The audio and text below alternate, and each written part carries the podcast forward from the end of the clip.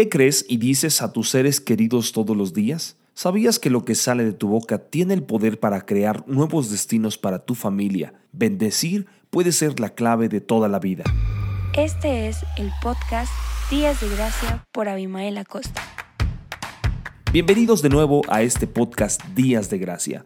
Para los judíos ortodoxos, los viernes por la noche en sus hogares, el padre pone sus manos sobre sus hijos y pronuncia las bendiciones de Dios sobre ellos. No es de extrañar que los niños judíos crezcan para ser ganadores en la vida. Se convierten algunos en los más grandes inventores, banqueros, músicos y artistas del mundo. Aunque es una raza minoritaria, los judíos han producido la mayor cantidad de ganadores del premio Nobel. Creo que es porque bendicen a sus hijos de la misma manera que lo hicieron los patriarcas en el Antiguo Testamento.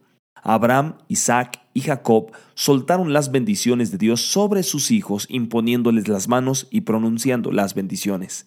En el Nuevo Testamento los apóstoles pronunciaron bendiciones sobre las iglesias a las que predicaban. A la iglesia en Filipos, Pablo declaró, y mi Dios suplirá todas tus necesidades según sus riquezas en gloria por Cristo Jesús. Juan soltó una poderosa bendición sobre Cayo cuando dijo, Amado, oro para que puedas prosperar en todas las cosas y tener salud así como tu alma prospera. Incluso Jesús pronunció una bendición de libertad sobre la hija de la mujer Fenicia.